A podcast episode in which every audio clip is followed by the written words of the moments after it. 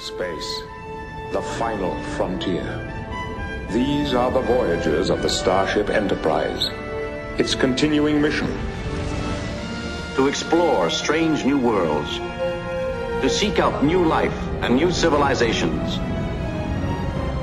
To boldly go where no man has gone before.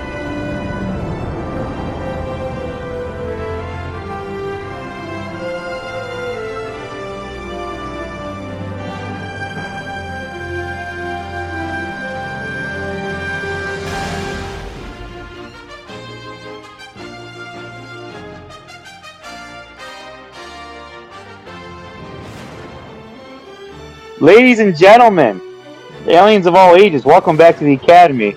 It only took us about 16 minutes here to, to get, and I get my, it took, it took us 60 minutes to get back to my, my introduction, but I am me, Dimitri Zerdos. You know, hey, it's not so bad in Rura Penthe, especially during the summertime because it's nice and cool there. But I'm not alone here in the Academy. I'm joined by my man, the co-host of the Smack Attack, the Sinister Minister, the man who loves New Japan Pro Wrestling and Minoru Suzuki, then I love my sushi, salmon, sashimi style. Big John Enright. John, what is going on, brother? What's up, my brother? Uh, nothing much, you know, just back from Riza, as they say. Um, came back Wednesday. Uh, nice. Found out on vacation that I have a presentation that I had to do today.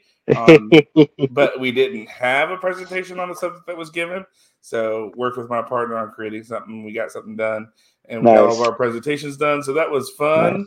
to scramble and get all that done um, while doing your regular job yesterday. So uh, it's all good, man. It's all good, as they say. It's so, all good. It's, yeah, it's it's all good in Weatherford, baby. Yeah, that's right. So now it's just a matter of talking some Star Trek with you, going home, chilling, and then you know, um, getting ready for this weekend because Sunday I leave for conference. I go to a yes, in Dallas. Yes, I remember you saying that. Yes. So, so that's for those of you who are watching live. You're getting the. I, we normally record like on a Sunday, but you know today we're recording today, so we can have one in the can, so that it'll mm-hmm. drop on the regular Thursday that we that we release. So um, you're seeing how the sausage is made now. Um, yes, we go live. So yes, and unfortunately we had a little technical snafu. We definitely apologize for that. That will not happen next time because I will just call from my phone because we don't have any issues from from my phone. My Surface, okay, I think it's on its last legs. I think I might need to get rid of it. So mm. Mm. that's yeah. Technology is always struggling. That's I'm at yes, with, my, is.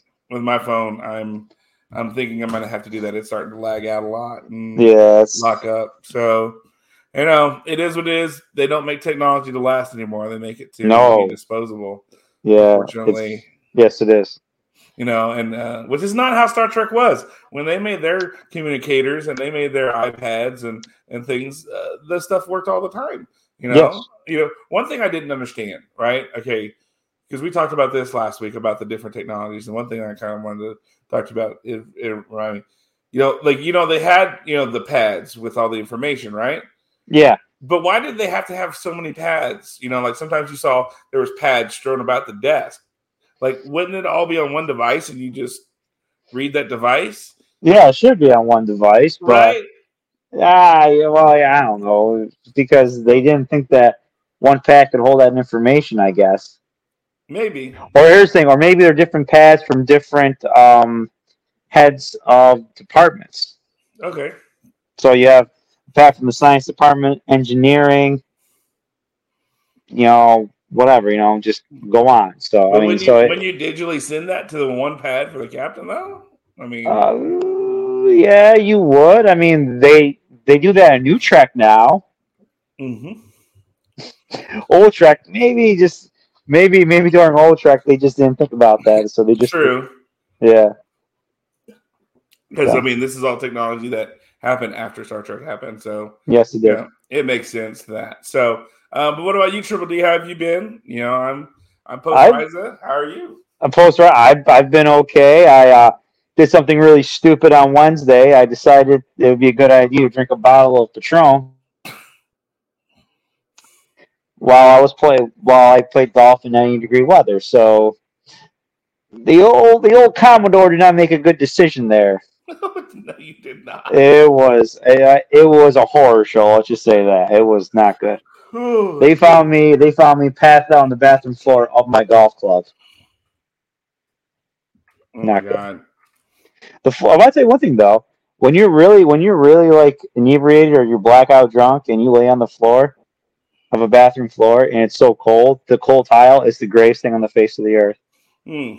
It feels so good. See, John, but you you wouldn't know that, John, because you were actually because you actually a lot smarter than all of us, John, because you don't drink. Nope, never have. Never. You are you you are you are you are a smarter and better man than me, brother. That's all I gotta say. Well, you know.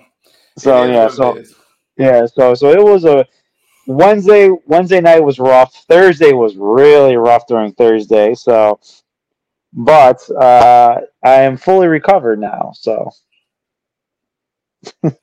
So what, what was worth, COVID or that? Which is uh, that was that was a lot worse. that was a lot worse. Well, I don't know because because I had like I had the well COVID strain was I think the Delta variant.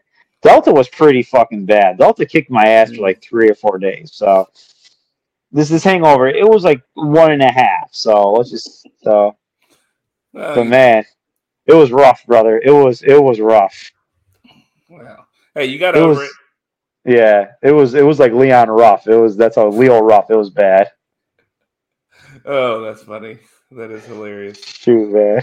oh man. So all right. Well, we've we've kind of done our customary introduction. So should we go ahead and just break into the news and Yeah, because- stuff? Yeah, because there's been a lot. Unfortunately, we have some sad news and Yes. other news to tell in Star Trek. So Yes, we do. So this is for everybody who's watching live. This is for our production part. This is where we tell James Money MacGyver. All right, at this moment here, if you will put in our bosun's whistle now. And there it goes, and calling everybody to the news. Uh, and this week, of course, the biggest thing we want to talk about, out of order, is the passing of Nichelle Nichols. yes, Um, you know, lovely woman, incredible uh, advocate for everybody out there, and especially of, of people of color uh, to be, especially in the industry. Uh, did a ton of things for NASA, like Yes. to promote, you know, women and colored in uh, and and just different diversity into NASA. You know, a lot of uh, different things like that, and um, so um, you know, obviously, uh, there's the story of she wanted to quit after the first season, yes, um, and she happened to be at a party where Martin Luther King was, and he encouraged her because he said, uh, "Stay, keep doing what you're doing because you're proving that you know we belong where everyone else does." yeah, and and the because I mean here it's an African American woman on the bridge of a starship as a as Yeah. a as the head of a department that's crazy. you know, and, and on this page, and you know, I mean, you're going, wow, you know, this is just amazing, and so to have that kind of you know influence and power is is incredible, and I mean, Yes. the the incredible thing is really there isn't much after Star Trek that she was known for, No, you know, but the crazy thing is that was all she needed to be known for yeah, that was how influential she was you know and i think we and begin to see even more her connection um and influence into the especially with the movies. The movies really Yes. fleshed out her character a lot lot more you know and we see just more of her personality more of her gravitas you know and to where you know now we have um you know uh i forget the name of the young lady who played her on on strange new worlds. Did you know modeled that character greatly yes, a, a she did. young young Lieutenant Uhura who is unsure of what she wants to do, but then sets up that foundation of who she eventually is going to become Yeah. as you know that that character. And so you know, I I really enjoyed you know uh, that portrayal, but you know, losing Nichelle Nichols. I mean, now of the original seven bridge crew, we were down to three. You know, Yes. I, you know, I saw I've seen a lot of things of people saying, you know, time to beam me up, and or Mhm. different things of different you know characters who have been in there in their partial beam up ways Yeah, or things along those lines um, black and white pictures where you just have the those who are still alive in, in color um, you know there's a lot of tributes that have gone out um, for Nichelle Nichols. I mean, it is incredible the amount of things. Um, this is just a small list of people, of course, who have said something. Um, George Takei, obviously, uh, Mhm. Walter Koenig, William Shatner, uh, Adam Nimoy, um, Rod Roddenberry, Mhm. um, Michael Okuda, um, you know, uh, Kirk R. Thatcher, who was, you know, um, he was, oh, pardon me, I don't know what's going on with my eye all of a sudden. it's okay, uh, John. You know, uh, TOS movie associate producer and Star Trek Force Punk on the Bus is Kirk Thatcher, and Fred Bronson, who was uh, a writer for the show, um, LeVar Burton, um, who you know was obviously influenced by Nichelle Nichols, Barbara Yeah. Picardo, um, Ira Steven Behr, Linda Park. Um, good lord, I mean Whoopi Goldberg. I mean, yeah, um, this is a who's who of Star Trek. Yeah, even even the even the White House from their official pages uh, tweeted Zoe Saldana, obviously, um, Mhm. Tawny Newsom, um, Wilson Cruz. I mean, just you know, you Everybody. name it, everybody has done it, and because that's that's the kind of person that she was. You know, she made you know an impact on on Yes, she uh, did. on on a lot of people, even Hillary Clinton. I mean, whether you do, you know, like her or not, you know, I mean, that just shows the influence that this woman had. And NASA, you know, NASA's was just man, you know, because she did Yeah. so many things for NASA. Um, uh, and the Smithsonian actually has her uniform. Uh, wow. in in the Smithsonian, it's there. Um, you know, and they said because of her story, you know, talked about, you know, uh, how she she was wearing a uniform and she's making history as an African American woman on TV and film, and all those things that she did to for NASA that was apparently done um, as a volunteer. She volunteered to recruit those stories, you know, and do those kind of things. So then you had actual NASA scientists who she's met and influenced, who you know are talking to her. You know, I, I don't, you know, for someone who perceived to have a small role in the Star Trek universe, she had a huge, huge influence. Yeah. Yes, she You know, did. and you can't deny what she has meant to the Star Trek community um, in general. And so, you know, it's just one of those things where um, this is one of those passings. You know, one thing we have to say, of course, all the characters, uh, all the actors are, you know, older in their age. So Yes. we're glad that they got to live a good life, but it doesn't mean, you know, like you know, it's funny, you know, because we this passing happened while we were on vacation, and my son looks at me, he goes, "Papa, I'm going to see every single Star Trek original series cast member." Nice. And he's I gonna said- what? And see it die, you know, because it, it, it just kind of hit him that mortality, you know. yeah. Oh wow, like it just it, it kind of hit him, especially with Uhura's passing of. uh, What I'm, Yeah. I'm gonna see all of them die, and I'm like, dude, me too, buddy. And I get that. Yeah. You know, somebody So am I. you grow up with and you you feel that you have a connection to and are Yeah. part of and you know those are the that and that revelation really hit him about wow life is really fleeting you know even though she lived 84 years plus i believe um, Yeah.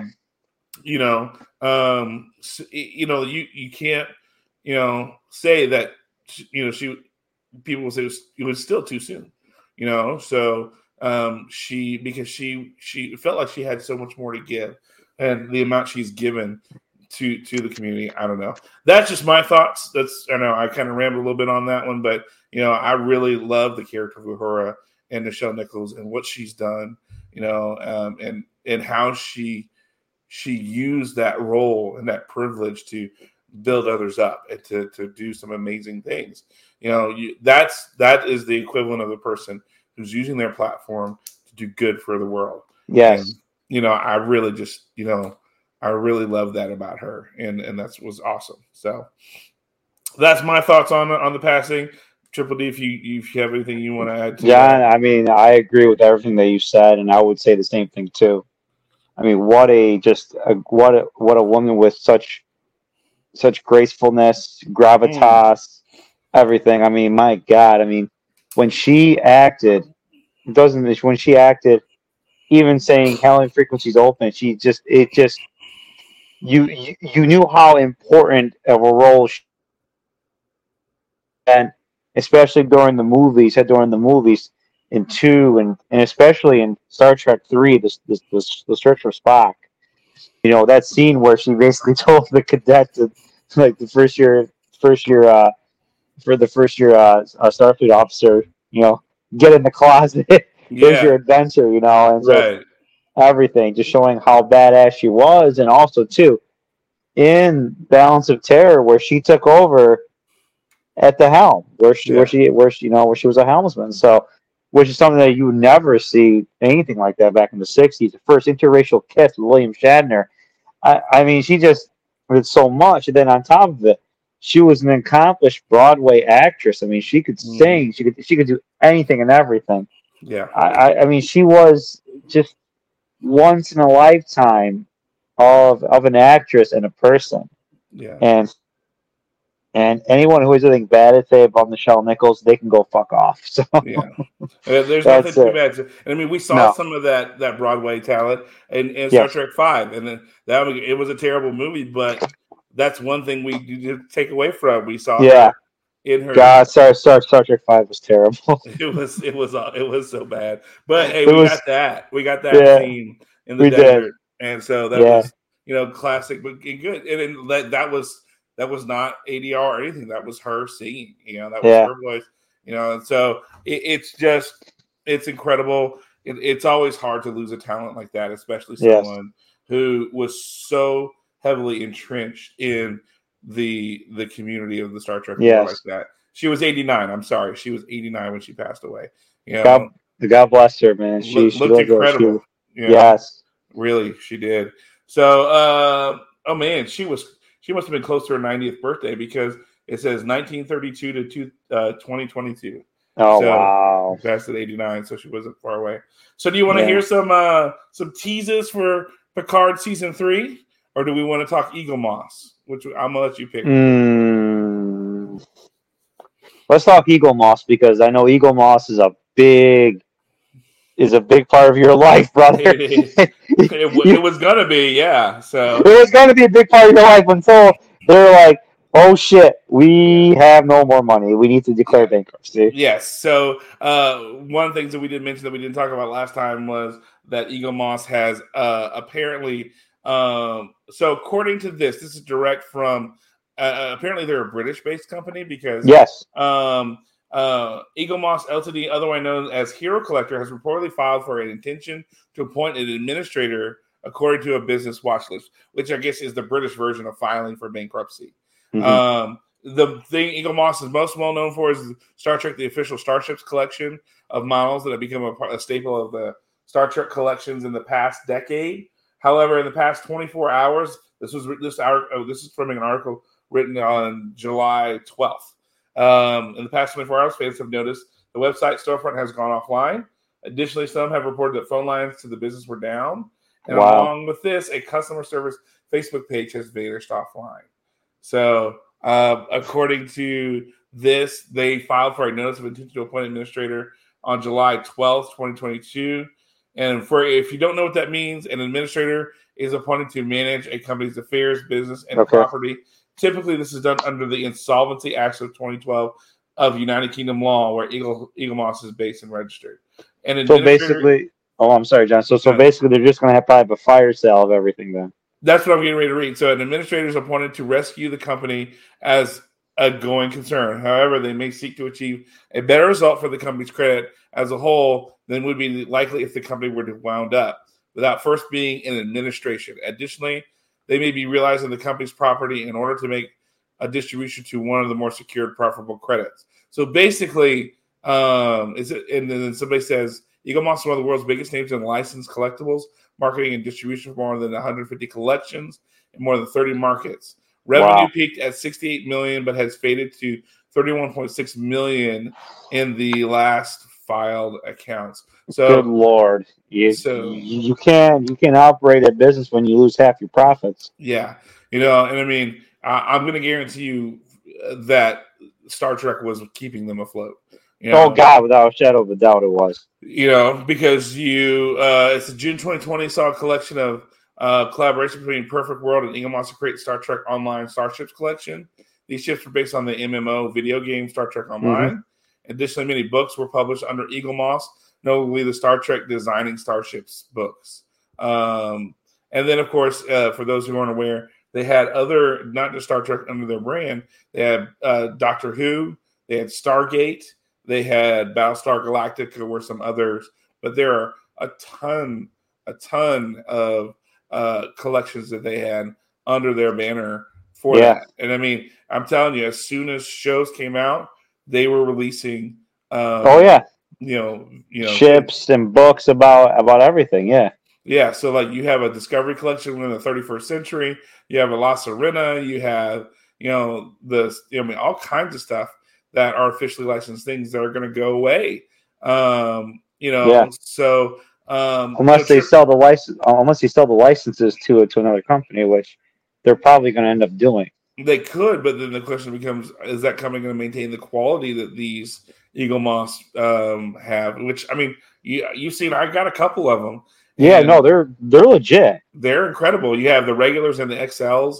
Um, you have all kinds of things that you can do as far as collecting ship types and sets. And so the question becomes, honestly, you know, who fills that gap? You know, it's a it's a great way to get a Yeah, you know, a starship without breaking the bank, like Yes. somebody may have done um, on the show last week or something along those lines. Uh,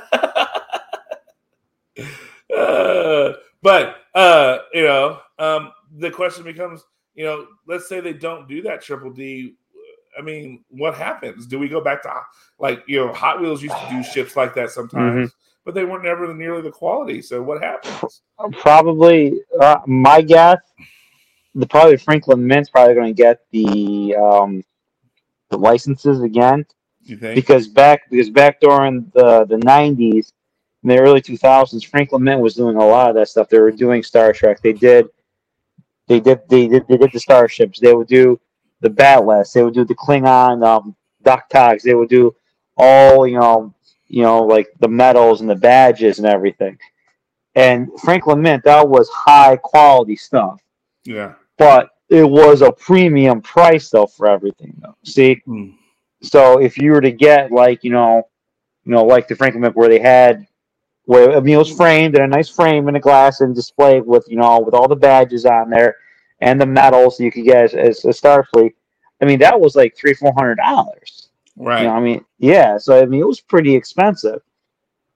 Uh, I mean probably for me, I like maybe Hot Wheels might take some of that.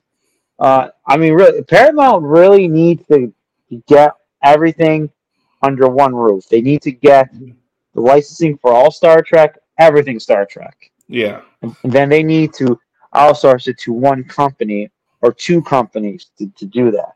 Right. Sort of like what you know Star Wars did, and whatever, and what a lot of other franchises have done. So Right. Because here's the thing, like right now, I'm looking. It looks like the only place you can get them is Amazon, and they're gonna go because some of these businesses only have so many in stock because they're not gonna have any left. yeah, You can get the official NCC one seven zero zero one D, the uh, the one with the phaser lance that was in the, the last episode of Next Generation. But yes. it's it's seventy four dollars right now. Holy There's only shit. 20 left in stock according to this small business. You can get uh, an Enterprise B for 66 bucks, Mm-hmm. but you know they're they're they're only available for so long. Yeah. Um, you know, Klingon Bird of Prey. So there's ships available, but you're not getting them from Eaglemoss anymore. You're getting from other sellers. Yeah, and- basically, and they're gonna jack the prices up. They're gonna pay forty five dollars, $29 for lesser known USS Chimera, you know, um, but you know, again, lesser known ships, a Nebula class ship, 29 bucks. Uh, Deep Space Nine, $65.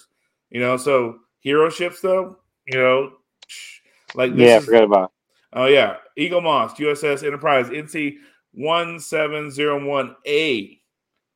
How much do you think that one is on, on Amazon right now? It's got to be $120. Uh, it's forty. It's so it's not 40? terrible, but they only Is that the XL one? You're, is that the XL? No, that's not the XL. Oh, the XL. That's not. If it was the XL, it would probably be closer to where you're at. Thinking this is the regular Hmm. version at forty, which those are usually twenty bucks. Oh Yeah. wow. You know, can you like- find an XL? Can you can you find an XL version and send it to me, Jack? Yeah, I'm gonna see here because I think I think my C was an XL, and that was about thirty bucks when I got that Enterprise C. Wow, that was. You know, so I Um, mean, yeah, if, if you if you, can, if you can find an A and XLA, I'll probably um, because because I'm so because I'm messed up. oh, dude. Okay, so here, um, uh, the B is an XL. There's a Defiant Mm-hmm. XL. Um, so, okay, so that B that I told you about that was sixty six bucks. Apparently Yeah. that's an XL. The Okay. D is an XL that I told you about. The one Mhm. with the Futures Pass. Okay. Oh, you get the Delta Flyer in XL. It's sixty three dollars. You want that? Ugh, nobody nobody wants Delta Flyer. Nobody wants the Delta Flyer. Uh, they, Delta Flyer. they have the movie version, the 2009 Enterprise for Oh, the Kelvin, Yeah, the seventy four dollars seventy four dollars. Okay. the XL version. Um, the E in XL is ninety two dollars. Oh my God. The J, which is you know from Enterprise, it's Yeah. seventy six dollars. That Are thing is serious? than For the E J? For the J, yeah, J? Oh, the J is ugly. yeah, it's one of the worst designed that ones. fugly. Yeah. Yeah. Um. Okay. Oh, all right. I'm gonna figure out how to send this to you. I they have a No Bloody ABC NCAA one seven zero one Collector's Edition XL, eighty four dollars. The is it the OG? It's the OG. Yeah. I want the A because because you know how many OGs I got? I got like I'm gonna have like four OGs. Okay. I got the Playmobil, I got I got the gold one, and then I got the Giant Tommy one coming in, Tommy one coming in. Oh yeah, that's right. You do. Let me. The fucking. Tommy one is huge. I know. We talked about it. That What am I doing? What am I doing with my life, John? I don't know. I thought I would, I'm not helping Oh because my I'm God. talking you into buying this shit. Oh my god! I, seriously, and then I've got like five like Lego sets that I gotta build. I've got like two two from Histo Brick, and then I've got the Atari, DeLorean, and the McLaren from uh, F1. I got the McLaren F1. Okay, there is a Star Trek Special SS NX01 die, die uh, refit diecast metal for forty two dollars from Eaglemoss. Oh, that's not bad. No, no, no, no, no, no, no. Um, yeah, I may be getting that. We are going to. get it, buddy. Get it. No, I'm adding it to my Christmas birthday list so that Mm. my sisters or my mom will buy it for me. That's good. Um, see, So, I mean- smart. Yeah, I mean, I mean, I mean, this this thing with Eaglemoss. I mean, this is this is such this is such a blow to the community itself for collectors. I mean, this is terrible. You know, because for because for a period of like year, I mean, like for a period of like two years, we had a nice, you know, thing going where if we wanted to buy, you know, ships that we liked, we could go, we could buy it. Now, unfortunately, we don't have that avenue anymore, and there to me, I mean, Paramount really needs to find a company to do this because, and then just give them the license and have Paramount take a cut of that. And believe me, they can make some serious cash doing this. You're not gonna like this. Go ahead. Playmobil is listed on Amazon. The the Playmobil NC double. NCC one seven zero one. Three hundred and sixty four dollars. Motherfucker. Brand new in the box? Yep. Fuck me. I overpaid for that. Son of a bitch. Uh, Fuck. so right now, Oh, uh, I'm not seeing an A on That's- Amazon. that's okay. Oh no, no, wait, Oh, wait. you got one? Oh, I I got shit. one. Yep, this is the A because they they don't list it as the A, but Mhm. it's it's the A because it doesn't It's have the A. rounded. Uh, it doesn't have the rounded. Uh, what you call it? But they don't Yeah. list it as the A on the. Oh, so this must be the movie the movie one. Yeah, this is from where they Motion. changed the nacelles. They changed, but so motion But- picture one. yeah, because they don't. They don't. sh- That's the it. A. Yeah, that is. Yeah, that's, that's the motion picture one. Yeah. Yeah, because they don't have the A listed. Oh, Um, well, it does. Yeah, it's just the NCC seventeen oh one. Yeah. 1701. So I can send you Refit. this one if you want. Yeah. Okay, all right. let me and and that's an XL, right? yeah, and, and there's only four in stock. Oh my god, how much is it? Um, nineteen ninety nine. Oh wow, that's cheap. Look at that, I'm getting out cheap today, baby. Yeah, I'm, I'm saying I'm, it might not be the XL based off that cost. It might not be. Probably not, not for 1999. Yeah. Okay. Yeah, because this is the motion picture one, and um, I mean, it looks good, even if it's a smaller one. Yeah, Right. no, it looks Like, good. That's the thing, you know. These even these smaller ones, See, they have a lot of detail in them. they have a lot of detail, and you're not shorted out on these at all. So, I mean, it's Do you think? Do you think maybe Eaglemoss went a little too high on the quality, where they weren't charging enough money for these said models? And that might have helped lead to their bankruptcy. I think it's the other way around. I think you know the price of some of these things started to get high, you I know, see. and so I mean fifty, but and some of these prices they're indicative of what people are paying for, you know, you know, getting sold. So, Yeah. you know, that's that's the thing. I think really Eaglemoss maybe got caught up in a little bit more of that idea. Oh well, we you know we can charge more because people are going to buy, and Yeah. stop buying. So yeah, uh, that's my thought. That's my thought process. Um, because you know, for a while, I could take the smaller ones for you know 15, 20 bucks, but then Yeah. you start you get like you got over 40, it got to be like, why am I buying these? You know, Yeah, Uh, exactly. even though their detail is great and the quality is great, you know, um, you, you had to start questioning why am I buying these? So Exactly. you know, uh, yeah, but yeah, everything I'm seeing now. Uh, oh, there here's an A. It's forty dollars. All right, I'm gonna I'm gonna send this one to you. This one has the A on it too and everything. Okay, because So- I because I because I just bought the other one. I just bought the small one. Yeah, I just All did. right. Well, then you'll have the movie version, and then you'll have the other movie The- version, the A. The other, the A, yeah. So yeah, so I might be uh I might be doing some time in Repente though by, by the time I get these. That's okay. No, they're prime shipping. Yeah. But I mean, that's the thing. Right now, guys, if you do still want to get your hands on collectibles, Yeah, you, you might pay a little bit more, but it's definitely worth it to. It's not it gonna- yeah, and really, it's not going to be that much more. I mean, so I mean, it's not going to be like it's not gonna, it's not like you know, it's, it's not like it's like hundred and thirty five dollars, hundred and forty dollars. I mean, right. you know, I mean, it's still, you know, I mean, it's still good. Yeah, and there's only four left in here, so I better Yeah. proceed to check. I- I mean, I mean, I mean, these items are so well done. I mean, just, just, just, just, just looking at them and seeing the detail in them is just absolutely amazing. Yeah. And it's just, it's, it's just a shame. Like, like, it's just a shame. Like a company like Eaglemoss is out of business. So Yeah. Like, okay, I haven't taken it out of the box yet still, but this is the. keep it in the box. It's gonna be worth more money in the box. Yeah. I mean, here's the thing, you know, guys. If you buy, if you get your stuff now off um, Amazon and it's Eaglemoss and it's it's keeping it in a box like this with everything, you, you have everything in here. The packaging was incredible. They did a Yes. great job with the packaging. Um, yeah, I'm sorry for those of you who are not seeing this who are listening audio wise, but I'm showing you the Eaglemoss box that I have. This But- is why. This is why you gotta watch this live now. You gotta watch this live now. You gotta watch this Um, live now. So, but this is this the, it's it's incredible, and I paid It is. forty. Bu- I paid about forty bucks for this. Yeah. It's and- actually cra- yeah. and it's and, and you know which is doable for me as a collector. Yeah. who's, who's on the lower end. I'm not going to get anything you know crazy high end expensive.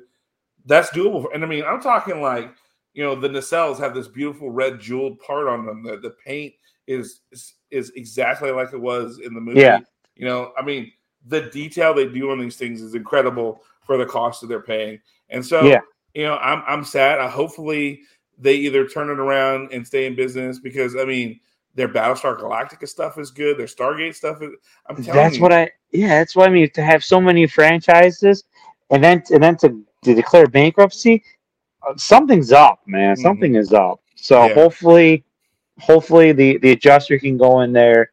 They can, he or she can get the company or them can get the company back on track, get it at least paying back its creditors, and then hopefully it'll get back into the black, and then you know, and then we can keep on going buying our Star Trek collectibles. So Yeah, because I But- mean, for yeah. now, it you know, for now, officially, it's gone away officially.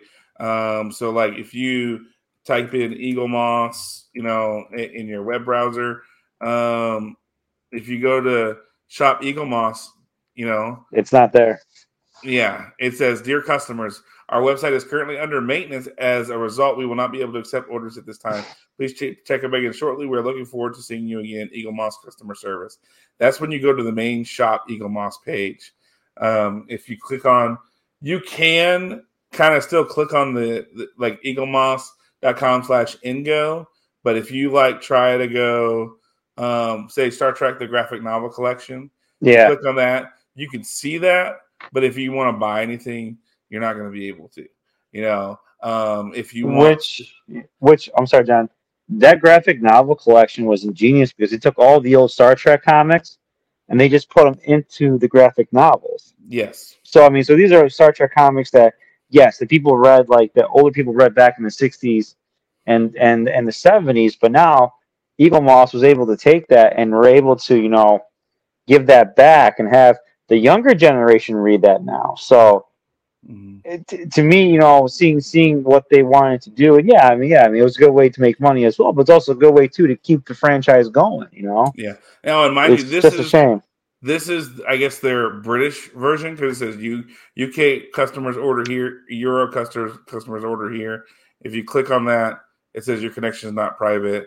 So I can't Oh, go any shit. further. No, like, I wouldn't. right now, you know, it looks like this is the, uh, you know, this is the English version. Ooh, I didn't even know they had a. Holy cow! They have a James Bond car collection. on the British Really? They have the Aston Martin uh, DB5, and they have the uh, Aston Martin V12 Vanquish Ooh. and they have the Lotus Esprit that that is the submarine form. Oh my god, I love Yeah. that. They have the BMW uh, Z4 Z8? Oh, Z4. with the uh, oh no, it's the Z8, and it's The got the, you know the the buzzer coming from behind on it. yeah. and then yeah. they even got that little Citroen uh, 2CV. Oh, two CV from from Free for your eyes only. Yeah, I that- love the I love the Red Lotus Esprit turbo and uh, Oh. for your eyes only. That's a beautiful Yeah. car. and they blow it up like instantly. Yeah. Jag- the Jaguar X uh, KR that was in um, Die Another Day, the green Die that- Day. Yeah. You know, um, let's see what else. Oh, the uh, the Toyota 2000 that was. In, Oh uh, yeah, from You only live twice. You Only Live Twice. That seriously, that's probably one of the most underrated James Bond movies. I Yeah. think You Only Live Yeah. Twice. Oh, I love it. Uh, Lotus Turbo Esprit, the red one there. Yeah. Uh, oh God, it's gorgeous. They got the Z3 from uh, a GoldenEye. And GoldenEye. let's see, the Ferrari F35 from GoldenEye. Golden Eye. Yeah, the one that Xenia Onatopp was driving. Yeah, Which Famke Janssen did guest star in Star Trek as well. yes, she did. What's, Yes, she did. Uh, they have the DB5 from Golden, uh, again from Goldfinger, so they have a different Mm-hmm. version of it. Uh, they have the Aston Martin uh, DB from uh, from on her DBS from on her Majesty. Yes, the DBS. That's a beautiful car. Uh, they have Her the Mustang Mach One from Diamonds Are Forever. do telling you, dude, they have everything. Do they have? Do they have the Aston Martin from The Living Daylights? Uh, let me see. The, Uh, the maroon Aston Martin. I love that car. So Lotus Esprit probably love me and not uh, submarine. Sunbeam Alpine, Doctor No, um, Triumph Stag, um, the man of MGB, the man from the Golden Gun, Aston Martin DBS Casino Royale. Oh, here we go. The Cougar on Her Majesty's Secret Service. Okay. Mercury Cougar. Oh, dude, the Cadillac Eldorado, the Pitmobile, where with. Oh, ye- yeah, Yeah, I remember that. Yeah, from Your Eyes Only. Live, no, that's from Live and Let No. Die. you Live, Live and Let Die. Yeah, from uh, Roger Moore's first first film. Yeah, the Mercedes 250 SE from Octopussy. Oh, that's a beautiful car. That's a beautiful car. The Mini Moke from Live, Live and Let Die. Okay. they ha- oh my god, they have the Lady of 1500, the police car that they shaved. You know, he No, and they have They- it. They show it partially cut off its its. Dude, they got the Lada, but, but, but where the fuck's the Aspen? Uh, I love don't know. car. They have the Ford Thunderbird from Die Another Day. Okay, Uh, AMC Hornet from Man with the Golden Gun. okay. They have the little Tuk Tuk Taxi from Octopussy. Tuck was- Tuck Taxi. Yeah. Uh, Oh my god. Ford Mustang convertible from Thunderball. Mhm. The oh, they have the Moon Buggy from Diamonds Are Forever. that was a good um. That was a good rev in Di- Diamonds Are Forever about like Oh, the, yeah. the moon landing. Yeah. Yeah. Uh, That was a good rev. Mercedes Benz 600 on Her Majesty's Ooh. Secret Service. Yeah, that's Uh, yeah, that's the that's the car that uh Blofeld and Irma Bunt drive when they kill um Tracy Bond. Yeah. Yeah. Such and a sad that's that's that's Oh. the saddest one of the saddest parts in James Bond Yeah. history. 57 Chevy Bel Air from Dr. No. Okay. Um, they've got uh Tilly's Mustang from Goldfinger that oh no that Range Rover okay so they say Tilly's Mustang from Goldfinger but they show the Range Rover from Tomorrow Never Dies Yeah, it's uh, so uh Chevrolet Corvette from A View to a Kill but then they Mhm. show the little blue little uh Zaza what you would call it from Goldeneye the little blue car Oh Um, yeah, yeah. so some of this stuff's off oh, here we go Maserati Bit Turbo a license to kill Yep. they Yep. got that one there, and then uh, Lamborghini Diablo Die Another Day, Okay. uh, Citroen Traction Avant Legere from Russia with Love, Okay. um, Jaguar XJ8 from Casino Royale, okay. Yeah, yeah, that was AMC Matador from The Man with the Golden Gun because AMC got a lot of play AMC got a lot of play in that movie. Uh, Chevy Nova Live and Let Die. That was the, Also uh, also car. too also too in that movie. Rolex. Rolex got a lot of play in that, that movie Mhm. too. Living They in did. uh, Man with the Golden Gun. AMC Especially in Matador. and Living with That. the Matador Coupe that Scaramanga drove, the brown one. Oh yeah, Scaramanga, yeah. Uh, let's see, the Land Rover 88 series, Living Daylights, the you know car looking one, uh, the Jeep looking, uh, Willys Yeah. Jeep in Octopussy, um, Ford Fairlane Die Another Day, uh, Ford Fairlane, okay. Lincoln Continental 64 convertible from Goldfinger, Yep, I know exactly that car. Daimler, uh, Daimler Limo 1984 Casino Royale, um, LMP Laffer MG TC Moon, uh, from Moonraker. Okay. Um, Ford GT40 Die Another Day. Man, man, they just got like all like all the cars that were in the movie. It's in there. John, that's Yeah. absolutely incredible. Yeah, I'm, I'm Speaking I'm- of uh keep going. speaking- Yeah. speaking of Rolex, James Bond Rolex, I have a this is a 1680 sub. It's not it's not the one that Roger Moore had. Mm. It's not the one that Sean Connery had. It was kind of like after Roger Moore, but I do have it on the Sean Connery NATO strap though. nice, nice. So yeah. Well, so that anyway, we went down that rabbit hole of Eaglemoss, but yeah, we did. Yeah, and it's a, and it's a, and it's a shame too that you know that we're not going to be able to purchase those those vehicles here here in the United States. well, until let's go to Amazon and, and figure that out. Yeah, and then you're gonna you're gonna pay up the ass. So So, so guys, seriously, you know, let's pray that Eaglemoss gets their shit together and that we can start buying stuff from from them again because. Yeah. I mean, what John just listed. I mean, my God, I could per- probably purchase all those James Bond cars for God's sake. who? Yeah, I mean, I would. Too. I'd have no room. I'd, Yeah. I'd seriously, it'd be, it'd be, it'd be like hoarders. Oh yeah, have them stacked everywhere. So Yeah. So we just- so if if you don't want to know though, we're about to tell you some things about Picard season three because Terry Matalas, who um, is the showrunner, he likes to talk on Twitter about you know answering fans' questions and and things along those lines. Uh, in case you haven't listened to the last show, they had the reveal trailer, and I'm telling you, my favorite part was Worf.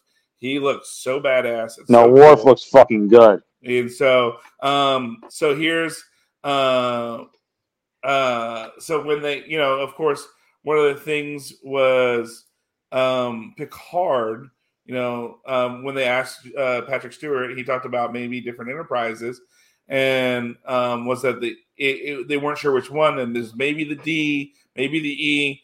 Um, So this tweet from Telly uh, Matala seems to point the different direction of these two ships. Shutting this down before people get their hopes up. It's not what you think. So, because first we do return to the original Enterprise. Someone quotes um, Sir Patrick Stewart. I forgot we had carpet on the floor. That's the kind of advancement that's been made. And it says shutting this down before people get their hopes up. It's not what you think. So, what the F, a capital F, are they talking about then? Get it? What the F? Cough. Okay. Enterprise F. Um, and so it says we don't have to re-rely on the emphasize of the F can indicate the season will feature of the USS Enterprise F, which could make sense since it's set two decades after Star Trek Nemesis. There yeah. have been a number of advancements in ship technology as seen in season two. Um, um, uh, so when a fan picked up on these hints, posting the image of the Enterprise F from Star Trek Online, Matalas appeared to clarify again that the season isn't set on the Enterprise, saying it's not, but dot dot dot, and then he quotes the picture with the F. So altogether, we're seeing that um, the new ship will be the main thing for the season, which redressed the USS Stargazer set from season two. But Matalas seems to be indicating the ship is the Enterprise F, but hinting the F will play some role. So of course, nothing's really confirmed, you know. But so there's the showrunner who is hinting that they're not going to be on the Stargazer, um, but the Stargazer is kind of being redressed for something else, yeah. and the F will be involved. So um, that's kind of where we're at with that. I like um, it. So then now, of course, fans were excited to see Worf's new look in for season three, and there were questions. It says in the motion teaser, Worf can be seen with a sword in his back, and Matalas offered a bit of behind the scenes detail, revealing it's a new weapon called a Kurlith, designed by Dan Curry, who designed the Klingon weapon, the Bat'leth. You know, who designed all the Klingons. So he says the mm. sword on the back is called a Kurlith, and it was designed by the creator of the Bat'leth, Dan Curry. And yes, you will see him use it in Star Trek Picard. So, and we also noticed that in the teaser, Worf clearly had four pips, which would indicate the rank of a Starfleet captain. However, Matalas has indicated he isn't the captain of a ship. So, uh, so I saw somewhere you said Worf wasn't a captain, but the trailer shows him with four pips on his uniform. Was this mistake with the costume department, or is Worf really a captain? He, it says, and Terry Matalas says, in rank only and not what you expect. So, okay. As you and I have talked about in the Picard tie novels, Worf was promoted to captain, given the command of the E around the time of the Romulan refugee crisis. Yeah. Uh, Matalas indicated that in season three, said over a decade after that, Worf is on another track, and we do not meet him as captain of the Enterprise E, and his track has something to do with the Dominion War. So, mm. um, hmm. and so this is from Matalas himself. Uh, it says because someone asked him, "Are you still using the backstory that was established for Star Trek Picard originally and in the novel that Worf took command of the E after Picard left, or has that been changed?" You'll just have to see. I'm just saying that's not where we will meet him. He's on another track, one related to the Dominion War. Now I said too much. Bye. You know, I love Matalas. This dude is, is hilarious. Yeah. Um, but Worf said too much. Bye. Yeah. Worf was a veteran of the Dominion Wars, we know, the, the Deep Space Nine. Um, but he said, but Patel said the fall of the Dominion War was important to the plot of season three, and so, um, hmm. so we're we're getting a lot of so Worf is going to be a captain, but not what we're thinking, not a captain of a ship. He's going to have this new Bat'leth sword, uh, Kurlith, that he's going to use, and uh, you know, I'm interested to see where it goes from here uh, for that. Um, so then we also saw uh, LeVar Burton as Geordi LaForge, and his uniform was very different. And it says um, they asked LeVar Burton as Admiral or Commodore Geordi LaForge. And Terry Matalas said Commodore LaForge with an exclamation. Mm. And so um, I looked that up.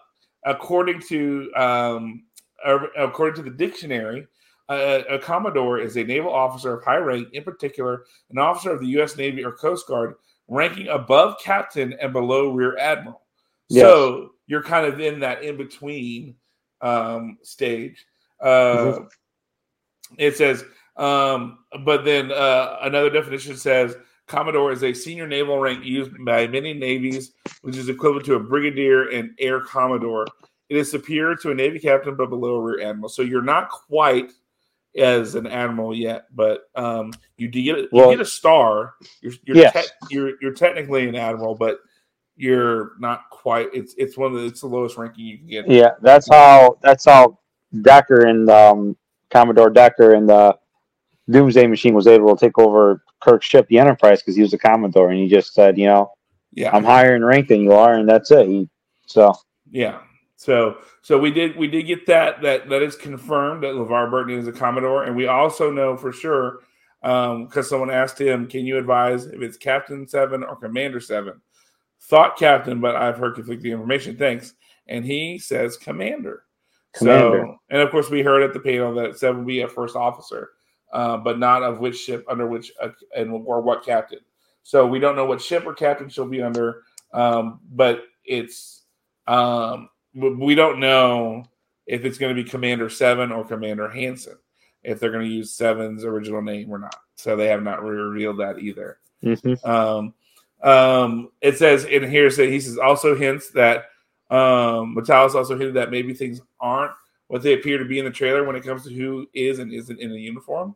Someone asked him, "God bless you, Terry." Quick question: Is there a meaning on why some were in Starfleet uniforms and some were not? Just curious.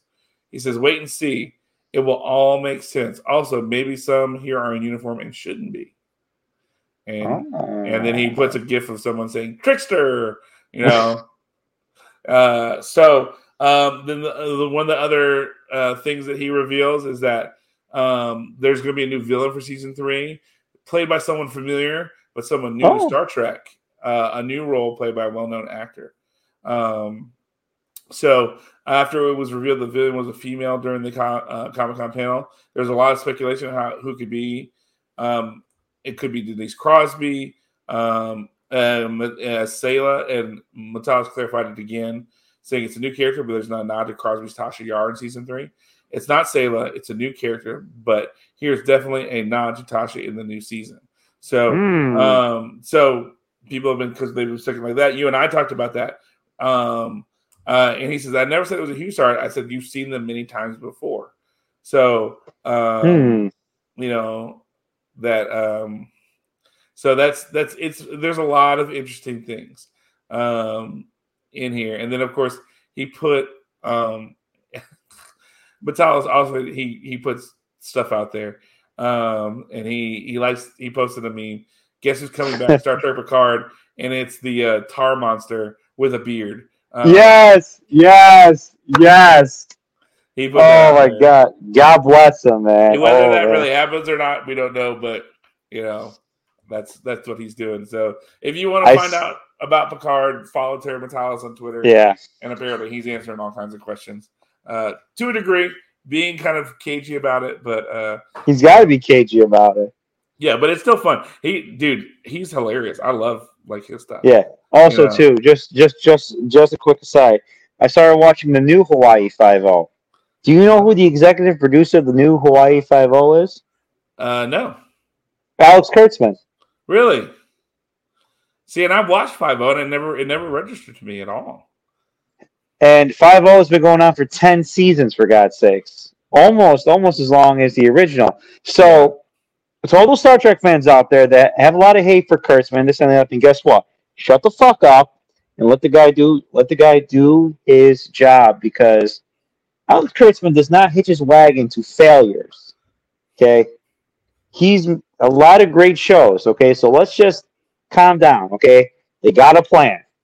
I believe in Kurtzman and I believe in that writing staff. Okay, after Strange New Worlds and after Lower Decks, I'm telling you, Picard season three is probably going to be fire, and Mhm. Discovery season five is going to be a lot better than season four. So Yeah.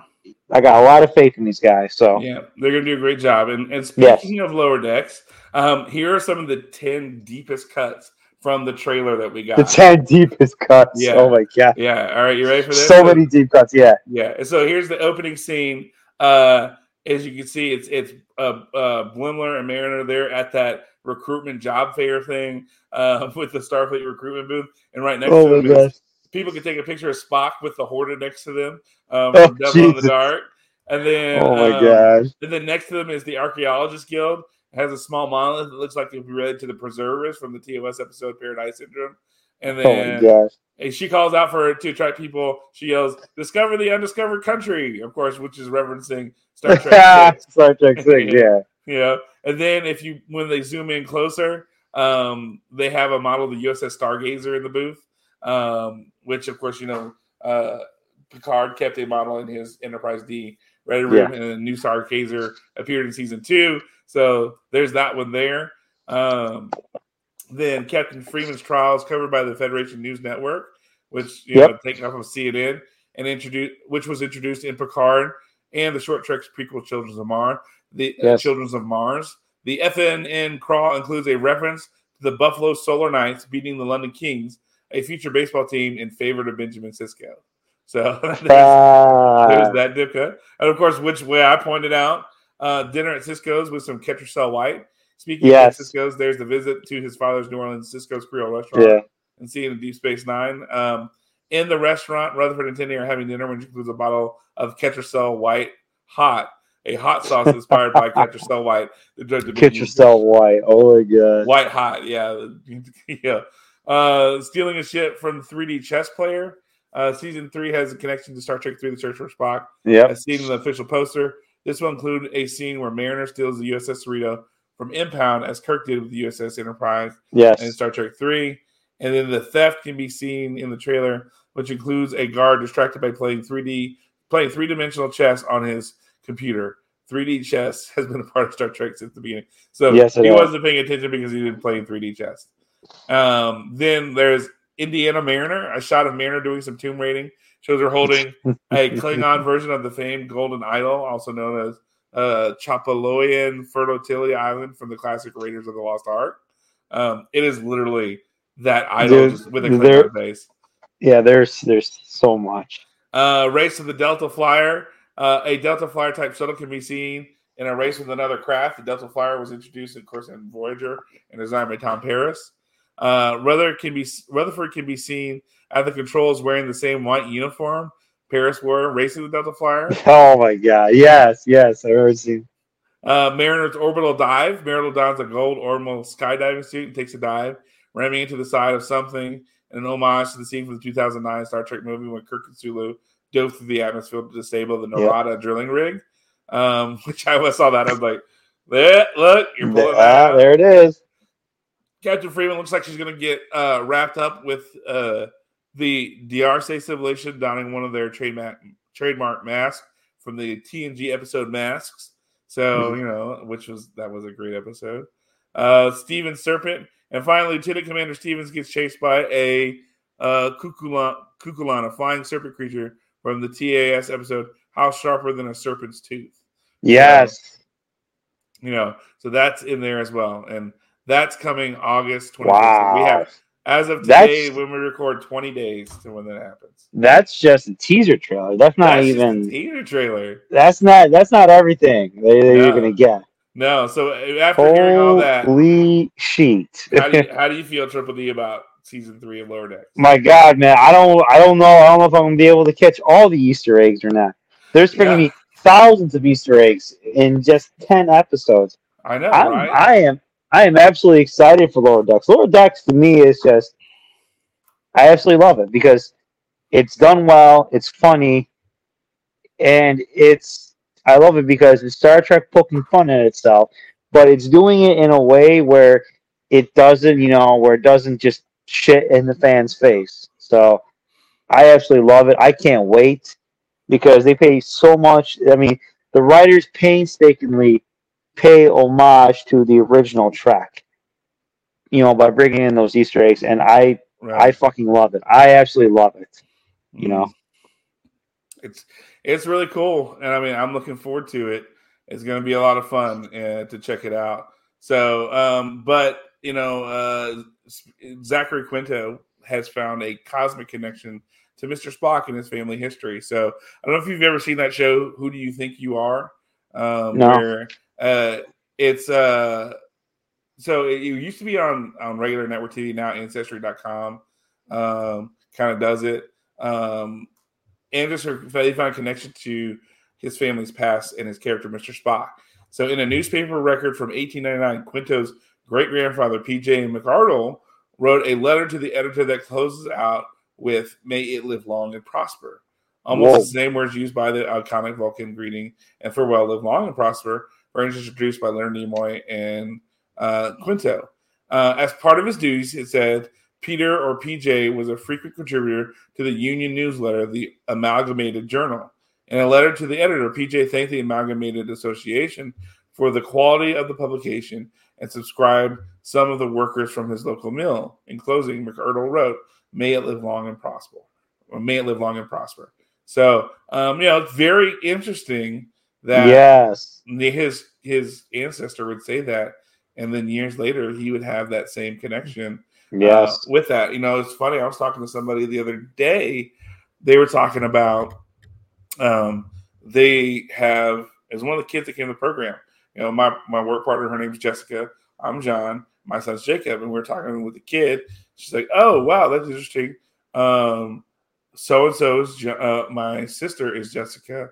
Um, her my brother in law is John, and my boyfriend is Jacob. I'm like, that's you know, kind of crazy how these that is crazy. confluences work. You know, life is Yeah. amazing. We we see we get these connections that you know we have, and it helps remind us that we're part of a bigger universe out there, and that we're all part of the same community. You know, Yes. I mean, I feel like this is a very Star Trek thing, not just for the phrasing, but just for the fact that we have those deeper connections than we realize sometimes.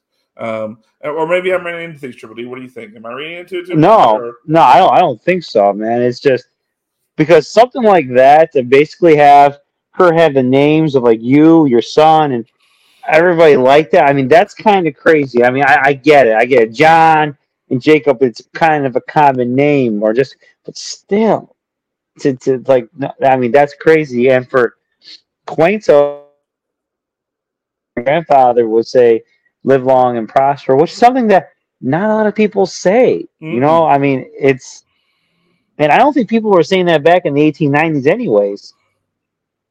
I mean, that wasn't something that was said. No, so, and and and and to me, you know, to me, you know, I do read into that stuff. I I believe in that stuff, the cosmic stuff. How it's just crazy how he sets you on a path, and when you look back and you see, it's like, man, he had me on this. He had me going on this path the entire time. Zachary Quinto was on that path to become Spock. Back from when his great grandfather, great great grandfather was saying that in 1891 to now. Mhm. Uh, It's just absolutely crazy to see that correlation. So, I mean, I don't know. I mean, some some some people might be like, you know, you guys are just totally crazy, and it's just coincidence. And but once again, a wise Greek man said, "There's no such thing as coincidences." So there you go. Mhm. Yeah. So I mean, I think you know personally, I agree, and and know it's hard not to look at that. So our last story of the day, um, three weeks of, three weeks from now, this is as of yesterday. Creation Entertainment's big annual Las Vegas Star Trek convention, uh, the 56 year mission is going to be happening. Oof, Um, that's big. Yeah, I mean it's it's been in Vegas for 56 years, man, and That's a uh, long time, man. yeah. So the day it kicks off August 25th, which is the day Lower Decks happen. Um, it's at a new venue this year, Bally's Hotel and Casino on the Las Vegas Strip. Um, as of right now, it looks like all Saturday passes are sold out. A single Wow. day pass, all the um, and so sold out of gold, captain's chair, and copper packages. And Creation just announced that they have sold out of general admission weekend packages. As of now, there's just single day passes for Thursday, Friday, and Sunday, which are seventy dollars. Wow. Saturday, Saturday was ninety because that was the bigger day, and Yeah. Saturday's all sold out. And of course, there's That's- plenty of uh, celebrity photo ops still and things like that. But Triple D, this is this is and there's 130 Trek celebrities scheduled to be there. Holy shit. Yeah, yeah. And I mean, Wow. they're gonna have uh let's see, there'll be a variety of events at the convention. Uh tribute to Ricardo Montalban, a stand-up special with Tig Nag- uh, Nagaro, a yoga class with Mary Chieffo, so you can have yoga with the head of the Klingon Empire. Um Yes. uh, there will also be anniversary screens of Star Trek II: The Wrath of Khan and Star Trek Nemesis. Um, and you know, there's just going to be so many things. If you have a chance to make one of these conventions, it's it's expensive. I'm not Yeah. gonna lie to you. And you're staying in Vegas, which isn't cheap, and getting Yeah. there is is it right now is expensive, but You're it's it's at least five or six grand to do a convention like that, yeah, and that's hotel, flight, the passes to get in, then a little bit of spending money to spend there. I mean, yeah, I mean it's really it's out of fucking hand. but For- it's you know, I mean, it's 56 years, and it is the convention of convention. It is the OG. Yeah. It is the. It's It been is. in Vegas for 56 years, man. I mean, you That's gotta. crazy. That's the one to go to. So, Yeah, um, I mean, Triple D is this on is is this on your bucket list to go to the next year probably next year.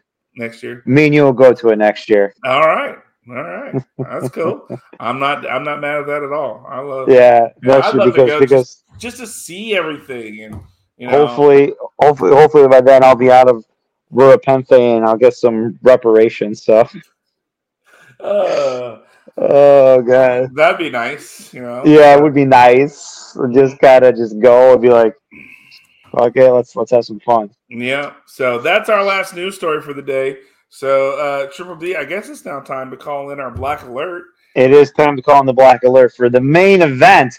Our main topic, which is a topic that I picked out for for for a change, because usually John, you pick out the main topic. Yeah. So the main topic for today's show, there. Oh, wait, uh, but late- let's let's let James blow the. oh yeah, we gotta blow the black alert. So let's do that now. Okay, now, sir. Now that the, I'm sorry. So, so, so throughout Star Trek's history, throughout the original series, throughout Next Gen, Enterprise, Deep Space Nine, Voyager, Discovery, Strange, whatever, throughout the entire Star Trek, there's always been great guest stars. So my my thing is this: Why don't we list our top five guest stars? So, and from any you know, show, um, from any show. okay, all right, all right. That's that's a lot. Um, This, I mean, I've been, I've been, I've been thinking about this, but um, you know, and here's my question. All right, so I, I, I just want to be clear on this one. So, okay, John, like, does James Doohan count on the next generation?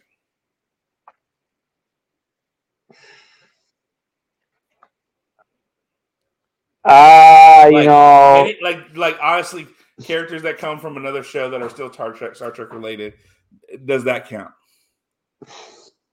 I'll let it count this time. you let it count. This. Thank you. I'll let it count this time. All right. I Thank, mean, thank you, sir. Thank if, you. if not, I mean, I have other people I could put on my. No, no, it's all good. We can. know. Plus, we got two honorable mentions. I got a couple honorable mentions anyway. So Yeah. I, I'll do that. I'll I'll say like like Leonard Nimoy and James Doohan. Uh, yeah, I mean, I mean, they were big guest stars on on, on Next Gen. yeah. Uh, I mean, Denise Crosby coming back. You know, I, I I would Yeah. put that on there. Um, uh, so those would be my, I guess, you know, uh, you know, ones that I would I would put on there as like, oh, okay, we're good. Yeah, Um, so uh, and then I'll even do um oh man, I never remember his name, but the guy who played Sisko's dad, who was the admiral in the movies, who played- Brock Peters. Brock Peters. Thank you. Uh, I want to put him on there too because he he was well known. He played a couple of different parts. Um, yes, he did. I'm gonna I'm gonna put him as honorable mention as well. So, do we want to go five? I'm gonna do my five, your five. Do you want to do all five, and then I'll do all my five? Um, we can do five. I'll, I'll do my five, and then you do your five. Okay. All right. So you brought up the topic, so I'll let you do your five. So All right, I will. I will go first. First on my top five, believe it or not, is from. It is from Next Generation. It is Really?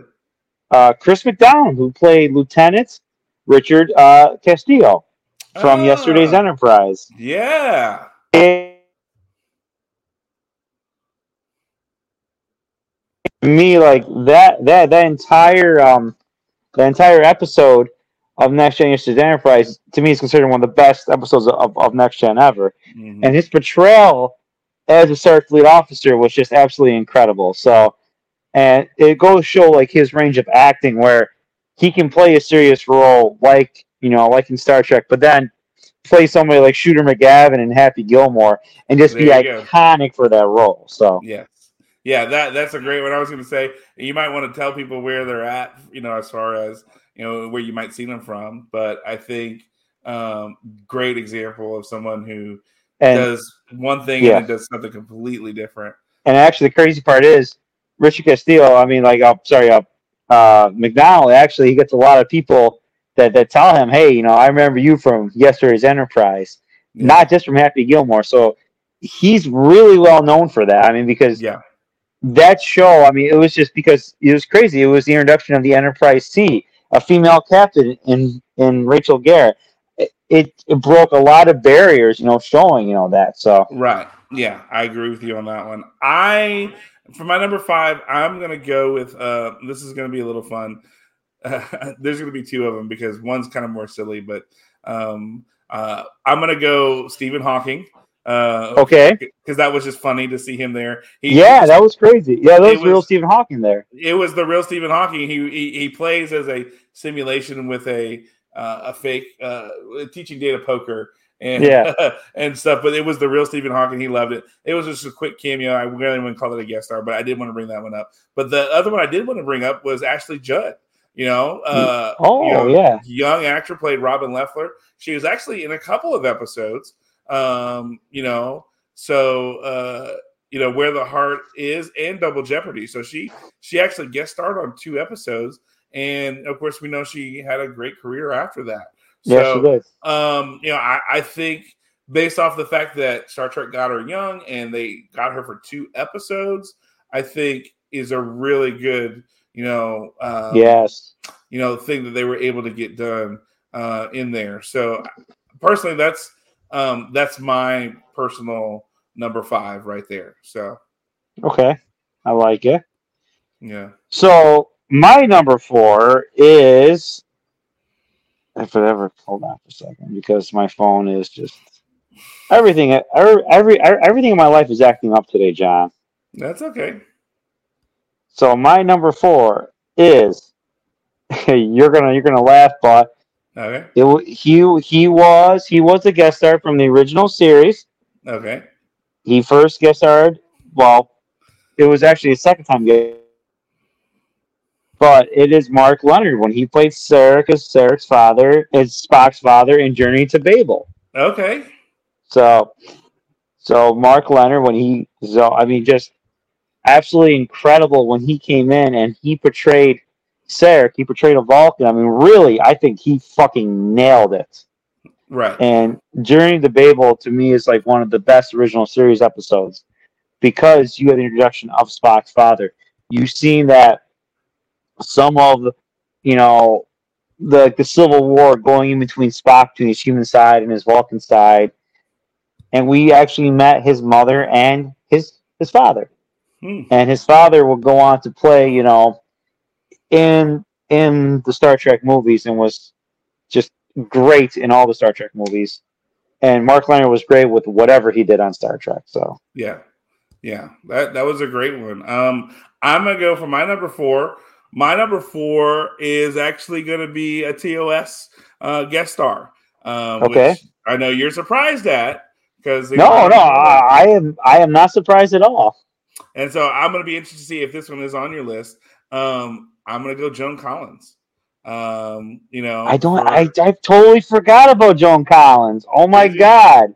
Alexis. Yes, you know, in Dynasty, but she appeared as Edith Collins as um, City on the Edge of Forever. Seeing Edge of Forever. Yeah, you know, Joan Collins was huge, especially in the 60s to be on Star Trek, and especially that episode, which is such a great episode. yeah. Um, you know, really there there was some good stuff there. So I've got to I've got to go her for my number four.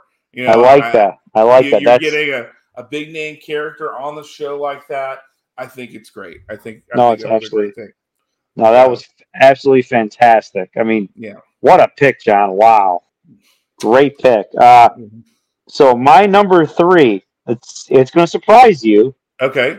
but it's uh, Jennifer Hetrick, and she played uh, Vash, Vash Oh on yeah, Star yeah. Trek: The Next Generation. So yeah, I, I mean, just I mean, she really was an iconic guest star.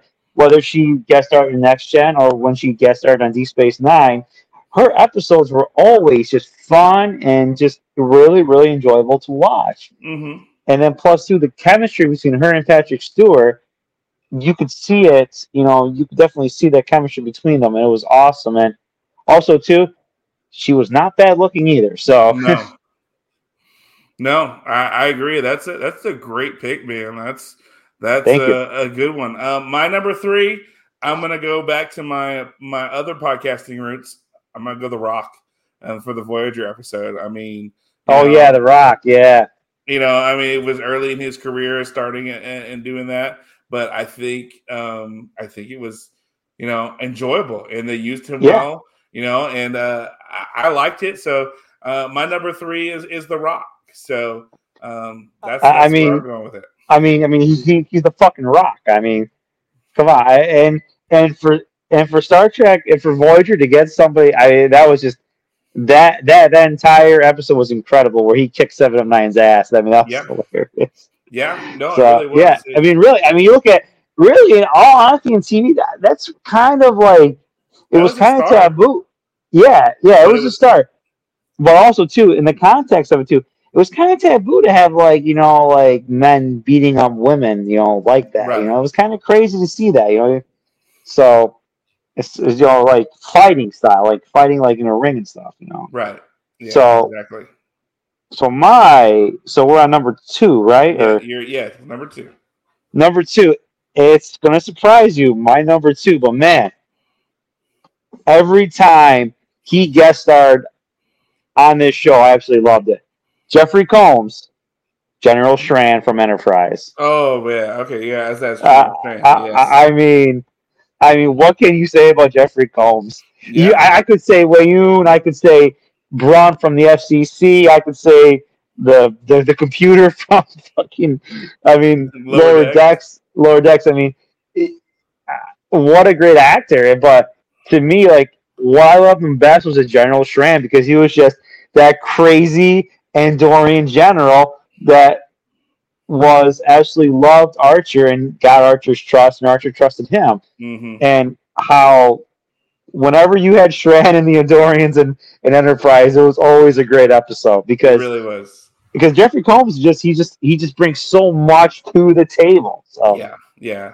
Um, all right, my number two. This is going to be a fun one. Uh, it comes from Deep Space Nine, and I think you're going to like this one. Uh, I'm going to go Iggy Pop as the Vorta from yes, the that's Magnificent great. Iggy. Like it was so like my you could see it was Iggy Pop, but it wasn't Iggy Pop. And Yeah, he played that so stoically and and like like a Vorta should be. And, and yeah. it was great. I mean, I Oh my God. I yeah, loved it. I thought it was great. And you know, again, this is another huge name you're having on your show. Exactly. A significant role in the episode. I mean, yeah. that that's a big deal to have Iggy That is on your show. Absolutely huge. you know, and on and- top of it, yeah, oh, I'm I mean, saying, it- and on top of it, he was just a fun guy and he did a great job with it. You know, yeah, no.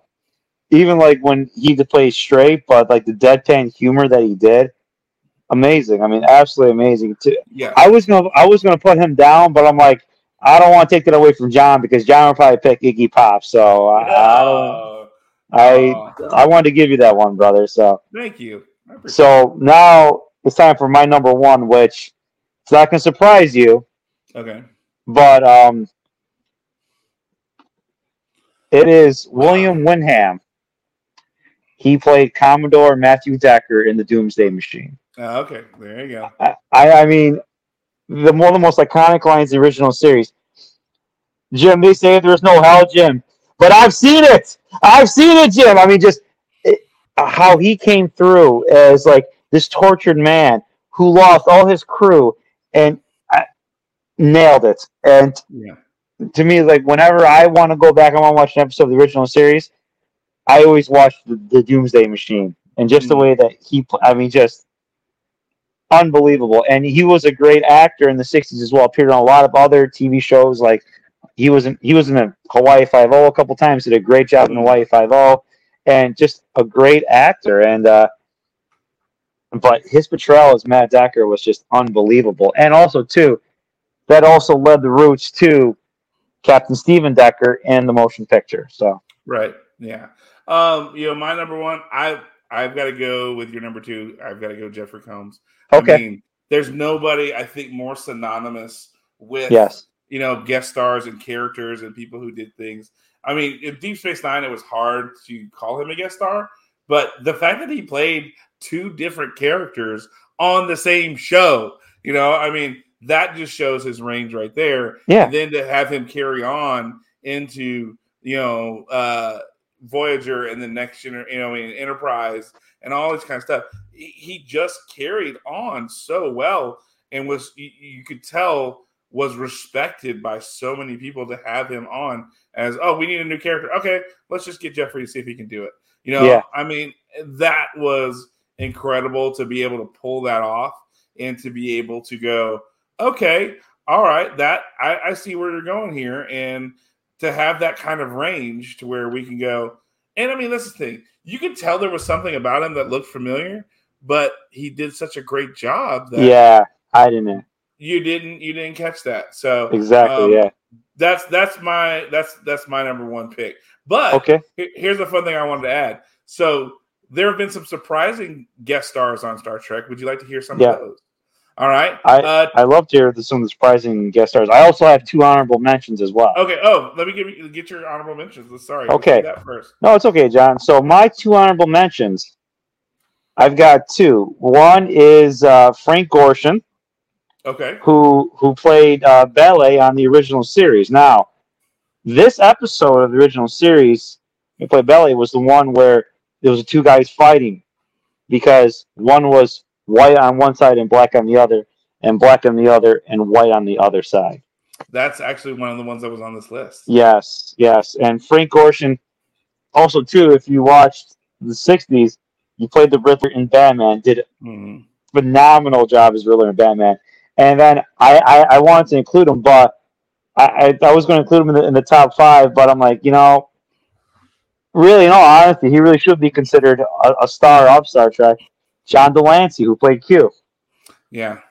So That's but I mean, he, yeah, but I mean, but he was in so many. He was so synonymous though with with Next Generation that people really didn't look at him like a guest star. They looked at him as like part of like the, the, The ethos show. of Next Gen. Yeah, it was part of the show Yeah. because he just just just just the way that he came, the way that de Lancie played that part, and how synonymous and how you know everything was. So and then obviously in Picard season two, he was the main focus in Picard of season two. So Yes. You know, and I mean, so um those are those are good ones too. It's there's been so many, it's hard to say. oh my God, yes. You know, like honestly, I kind of forgot about John Delance because I didn't again, I didn't think of him as a guest star. I think of Yeah, like, exactly. one, or, one or two yeah. episode is more what I was thinking, but then technically you could be a guest star and, and be on multiple episodes. So Yeah. you know, but uh all right, so here's one. Ted Knight. You might know him as the judge from Caddyshack Yes. or, yes. or Ted Baxter Man More, but he was uh, Carter Winston, a famous Federation philanthropist who was lost for five years before the crew of Enterprise discovered him. yes. And this was on the animated series. yes. Yes. I remember that. You know, that is uh, one. Uh, Terry O'Quinn is another. He was the, he played John Locke on Lost, but he was Riker's Superior Officer on the Pegasus episode, the one where they Okay, had yes. And but they got locked, you know, the phase into the rock, you know, whatever. And so they had that. Um, so that's another one. Um, your next one is going to be Gabrielle Union. You know, Yes. 10 Thing I Hate About You and Bring It On. She played N'Garen, who was a Klingon officer um, that teased Worf's son Alexander in Deep Space Nine episode Sons and Daughters. So Mhm. that was uh, her. Uh, Lori Petty from Tank Girl. She was uh, in Voyager episode. Um, she falls for Tuvok in the Voyager episode Gravity. Um, Okay.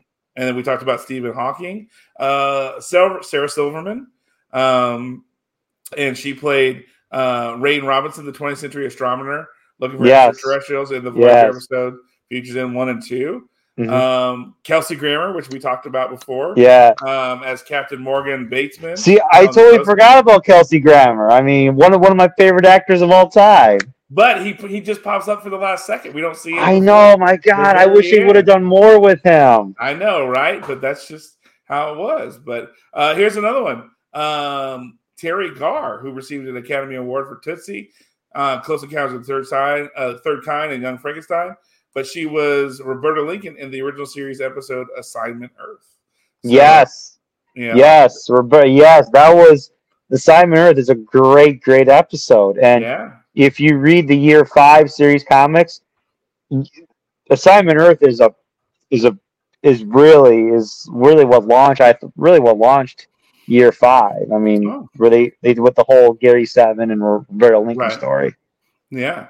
So uh, the next one, uh, Famke Janssen, we talked about earlier. 3 Mhm. years before she was Xenia Onatopp on Goldeneye, she appeared as uh, Kamala, the daughter of the ambassador destined for an arranged marriage on Next Generation episode, The Perfect Mate, but that Picard kind of, you know, kind of hooked up with, and then Yeah, she faked I mean- it for everything Yeah. else. So, I mean, how beautiful! I mean, how beautiful was? She? Oh my god, oh god, man, yeah, she still is. man!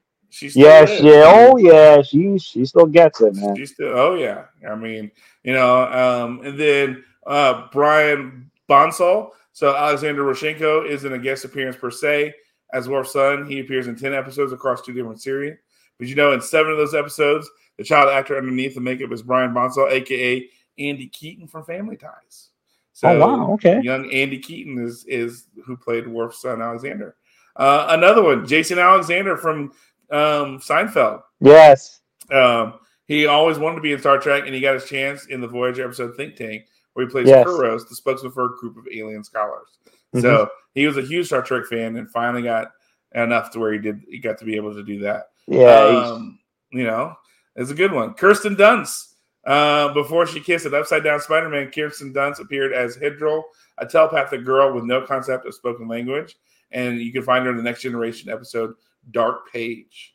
So Mm-hmm. um, that was that. And I mean, she looks young. She looks like a child. Um, I think yeah, she was pretty young, and, uh, yeah. One most people don't know. Um, uh, Mick Fleetwood. yes, He was. He was yeah, uh, I know exactly which one that he he played one of the fish people. Yeah, the Antedean dignitary in the episode Man, Yeah. he was one of the fish people. That's right. Most people don't know that he was one of those those characters, uh, and he loved every minute of it. He said, um, Mhm. even though nobody knew him. Uh, Gary Lockwood played Frank Poole in the groundbreaking Kubrick film 2001: A Space Odyssey, but before that, he appeared as Lieutenant Commander Gary Mitchell in the Star Trek pilot "Where No Man Has Gone Before." So, yeah, uh, yeah. Whoa, what? Oh, he was Gary Mitchell. yeah, No shit, I didn't know that. Yeah. So Gary Holy Lockwood was Gary. Mitchell. Yeah. Wow. So you know, uh, Holy cow! I had no idea. Yeah. So See, see, you see, that's that's like OG OG series, and I don't even know that. You know me, I I, I love the know. old shit. I know you do, and so that's why I was like, hmm, I, I wonder if I'm gonna get them on this one. And You got uh, me. I got Yeah, you. you got me. that. You got Another me. one, another one that we got is uh, Teri Hatcher. She was working in television for a decade before she became a Yep. house known name in Lois and Clark. One of her roles was B.G. Robinson, a Star Trek lieutenant, a Next Generation episode of the outrageous Okona, and she was Yes. a transport like person. So Yeah. um, there's that one there. Uh, Ted Cassidy. Um, you might know him better as Lurch from the Addams Family. Yes. For Star Trek, the original series, he played the intimidating Ruk in the episode Yes. "What Are Little Girls Made Of." So, um, same character and both, and he ended up looking the same. They put him in the makeup that made him almost look the same. He did. Yeah, it looked Yeah. like Lurch. Mhm. It's like man, it's like what's Lurch doing in Star Trek? Poor brother doing, you know, the why is Lurch in Star Trek? Yeah. Uh, Ken Jenkins, he's best known for portraying Bob Kelso in Scrubs, but he also had an audition. Uh, he had no audition down the portrayal after Dr. Paul Stubbs, the Next Generation's episode Evolution. So, oh yeah. you know, he was in that episode. So, um, and Tom Morello, world class guitarist for Rage Against the Machine, is also a Star Trek fan. He appeared as a crewman Mitchell in the Voyager episode Good Shepherd. So, hey, they have Tom Morello, um, Yeah. Rage Against the Machine star there. Uh, Bebe Neuwirth, you might know her as Yep. the um, Lilith. as Lilith from uh, Frasier Cheers. And cheers. um, but she appeared in the Next Generation episode First Contact as Nurse Lanel. So, um, You- Have you have you seen the meme where it shows like everybody from Cheers is like in Star Trek and it goes Cheers is really just a holodeck program? yeah, yeah. Oh, Yeah, that. it's- That's hilarious. That's very Yeah. That made me laugh. I think you said that one to me. That's why I know. I did. Yeah, yeah, yeah. Yeah. I did send that one to you. So another one, King Abdullah II. Abdullah this Abdullah II bin Al Hussein is the king of Jordan and also a total Trekkie. He cameoed as an uncredited extra in a Voyager episode Investigations. Wow.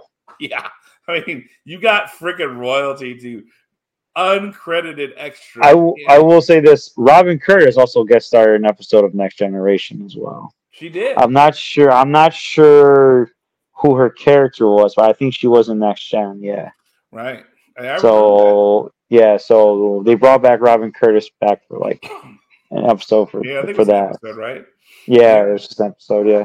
So Jonathan Banks is another one. He played Mike on Breaking Bad and Better Call Saul, but one of his early roles was Golin Shel-la, the leader of the Ennis on Deep Space Nine episode Mhm. Battle Lines. So uh, that was him. Uh, this is one that's interesting. Dean Stockwell started along Yep. Scott Bakula for five years, and then made a guest uh, role on Enterprise. Um, you can see him as the Tandaran Colonel Grat in the episode Detained. So Yeah, that was that was to me because I loved Quantum Leap and seeing Stockwell and Bakula back again. Like acting, I was like, oh my god, this is chills, goosebumps. You know. Yes. Um, so uh, we uh, Peter Weller, who's also known as RoboCop. He has appeared in a number of Star Trek properties, and most may remember him for his two episode arc, Demons and Terra Prime, on Enterprise, where he played John Frederick Paxton. Yeah, that of was Terra Prime. yeah, that was big time for Enterprise to get someone like Yeah. Peter Weller on there. Yeah. Uh, so um, let's see. Uh, Rekha Sharma, she appeared for three years as Tory Foster in the critically acclaimed series Battlestar Galactica, and she crossed over into the Star Trek universe playing uh, Ellen Landry in the three in three episodes for Star Trek Discovery. So, and I remember when I like saw Discovery, I was like, "Oh, that's that's uh, what's that's that's Foster from Battlestar Galactica." Wow. So um, that was that was very interesting one for me as a star as a sci-fi fan to see somebody cross over like that. Um, Michael McKean, uh, he is the hilarious actor known uh, as Lenny, Laca- uh, Lenny Kosnowski from Laverne and Shirley. Um, David, or as David Saint Hubbins, is the lead vocalist for Spinal Tap. Um, and so, but he also played the clown in Voyager's episode The Thaw. So Really, he played the clown. yeah, that was him. Man, that was a that was a freaky. Uh, He wow, that's like stuff from nightmares. yeah. He Yeah. nailed that role. He that role was perfectly nailed though. Yes. So uh, next next one is Mark A. Sheppard. He was known for playing Crowley, the King of Hell in Supernatural, and the lawyer Romo Lampkin in Battlestar Galactica. But he played earlier on um, Voyager, an episode as Child's Play, um, who he played uh, Leucon, and then his father W. Morgan Sheppard also made guest appearances on the show. So Wow. he got, he's got his dad on. Um, Nice. yeah. Gets his dad a gig, man. yeah. So He got his dad a booking. another one is Kevin Peter Hall, knew a thing or two about sitting in the makeup chair for hours after his phenomenal physical performance as the titular predator. So it was no problem for him to appear as the Caldonian Leyor in the next generation episode, The Price, because he looks like the top half is his predator, is a Oh predator kind yeah, look with the, yeah, the yeah. thing there, and then he had the things over his head. It's very funny. I'm like, okay, so the guy who played Predator plays a human face, but then a Predator top. You know, what a rib! What a rib! Good rib. Good good rib, rib. everybody. Good rib. Uh, Joe Piscopo made an appearance on Star Trek. Um, he played in the Next Generation episode, "The Outrageous Okona's" as a stand-up comedian. Um, Yes. when Data was trying to learn um, uh, yeah. humor. Matt Frewer, who played Max Headroom, he was on the Next Generation episode as uh, Berlinghoff Ram- Rasmussen in the episode "A Matter of Time." Mhm. Uh, and then Daniel Dae Kim, he was uh, Jin-Soo Kwon in Lost, and he also was on Five O as well. Um, Chin Chin Ho Kelly. yeah, uh, he plays. Uh, he made several appearances as Gotana-Retz and then Corporal D Chang in Voyager and Enterprise, respectively. So um, he he appeared on two different episodes. Yeah. Um, Vanessa Williams is known for a successful singing and acting career and shows like Ugly Betty and Desperate Housewives. Um, she puts her moral fiber and, and diplomacy skills on good use as Arandis, the chief facilitator of the Tim Big Tim Tibidi Lagoon on Deep Space Nine's episodes. Um, Let He Without Sin on Risa. So um, speaking of Risa, I'm coming back from there. Um, Yep. I did I did not see Vanessa Williams at, when I on my Risa. It's too bad. Yeah. It's too Um, this is one that I forgot about too. Whoopi Goldberg is technically um, a, a guest star Yeah. on Yeah, she on- is. On that, and of course we know uh, on Ten Forward she makes appearances on- yeah, but the, but the thing about her is like you really I don't see her as a guest star like like John de Lancie. I don't see Yeah. them as guest stars. I see them as part of the as a show. yeah, and they played important parts of those shows. Yes. um, and multiple times, not just a one-off, and then you Yeah. don't see him again. Unlike this character, Ed Begley Jr., uh, who has won six Academy Awards uh, from St. Elsewhere's. He plays Henry Starling in the two-episode Future's End Voyager arc, um, who you know steals the tech from Voyager and oh the time ship. yeah. By the way, Yeah. do you know do you know who another great guest star in Star Trek is? Who's that? Kurtwood Smith. Oh yeah, I think he's on this list. He should be on that list Yeah, yeah. Because 'cause- Uh, because he's he's about to stick his foot up someone's ass. Okay, in Star Trek. Yeah, right. Yeah. Another one, Rainn Wilson as Harry Mudd in Discovery. You know, um, great casting for the earlier Mudd. Yes, that was that that was a great casting as Harry Mudd. It really it was. Um, uh, here's another one: three-time Los Angeles Lakers champion. Um, is Hmm. and has the extinction of, of appearing as the tallest Klingon on screen. James Worthy. James Worthy, yeah. He played in Gambit Part Two. Until we get Lance Archer on the show, Until we get Lance, Lance- fucking Archer on there, hey, then he'll be the tallest. make Lance a Klingon. Lance the Klingon. We want Lance to be a Klingon. Then Lance can be the tallest person on there. I don't know. I don't remember how tall James Worthy was, but James was a pretty tall dude. yeah, but James, but Lance would be a way better Klingon. Yeah, he Uh, would be. You know, Ronny Cox. Um, you know, he was most known for Deliverance, Beverly Hills Cops one and two, RoboCop, Total Recall. But he appeared as Edward Jellicoe in Next Generation's Chain of Command one. and. Yes. probably one of the most hated captains in any episode. He's but he did his job. Yes, He was a great captain. Okay, I'm sorry. Will Riker was a little bitch. Okay, in there. Okay. Oh boo-hoo! Oh boo-hoo! Oh my god! Okay, you know now we have to now we have to act. Now we have to like now we have to act like a military now because this shit. Yeah. Okay. Jellicoe fucking was a great captain. Okay. So to everyone that hates Jellicoe out there, guess what? Suck it because Jellicoe was a great captain. He's the one that saved Picard's ass. Okay. oh, that was a good one. I did not expect that one to get you riled up, but that that was a good one. Another one, William Marshall. Before becoming Blacula, William Marshall appeared as the computer genius Dr. Richard Daystrom, who the Yes. Daystrom Institute would be named after, and the original series episode, The Ultimate Computer. That was a great episode too. Yeah. Um, uh, let's see. Uh, did you know that the King of the Hills voice, Bobby Hill, was voiced by a woman? Uh, Pamela Adlon was uh, from Californications and Better Things. She was also the I- voice of, of Bobby Hill. I did not know that. And she could see her as Oji in the Oji the Mintakan in the Next Generation, Who Watches the Watchers. So, which is that episode where they had they found those like Romulan slash Klingon, uh, Vulcan native, Oh yeah, you know, the Picard. yeah, and and Troi had to go in and all that kind of stuff. Yeah, Uh, another one I enjoyed. This is one of my favorites. John Rhys-Davies. Um, you know, of course, Gimli the elf and uh, from Lord of the Rings. But you can see him as Leonardo da Vinci in Voyager episodes Yep. Concerning Flight and Scorpion. Um, those are good ones. Another wrestler, big uh, Paul Show, big uh, big show, Big- Paul Wight. Um, Paul he, made- he was he was on there on Enterprise as an uh, Orion slave trader in Borderlands yeah, yeah. he was. they, Yeah, sh- they showed him grabbing to Paul just by the waist and just picking her up and going, eh, I guess no big deal. Um, you know, yeah, here she is. And she's just Yeah. like, just put me the F down. You know, just put me down.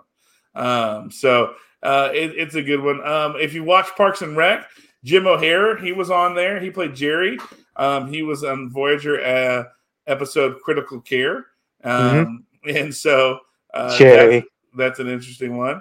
Uh, Jane Wyatt is most cherished for playing Margaret Anderson from Father's Knows Best, but Star Trek fans know her as Amanda Grayson from the original series yes. Journey to Babel. So um, there's that one as well. So that's the last Which, one which, which, which, which, my mother watched that, and she Uh-huh. watched the actress Amanda Grayson, and she goes, "I knew that was her. She had so much gravitas and so much polish, and just as an actress, you know, she just class." right. So, like her, Nichelle Nichols, you know, I mean, the class actresses, you know, I mean, just Mhm.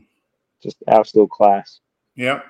Well, that I think that that covers our main point for today. We we did our top five. Oh wait, hold on, wait a minute, hold on, wait a minute. I got one more. she. Yeah, well, I got one more. She ended up being a regular on a Star Trek, but before she became a regular on Star Trek, she was a guest star on the original series.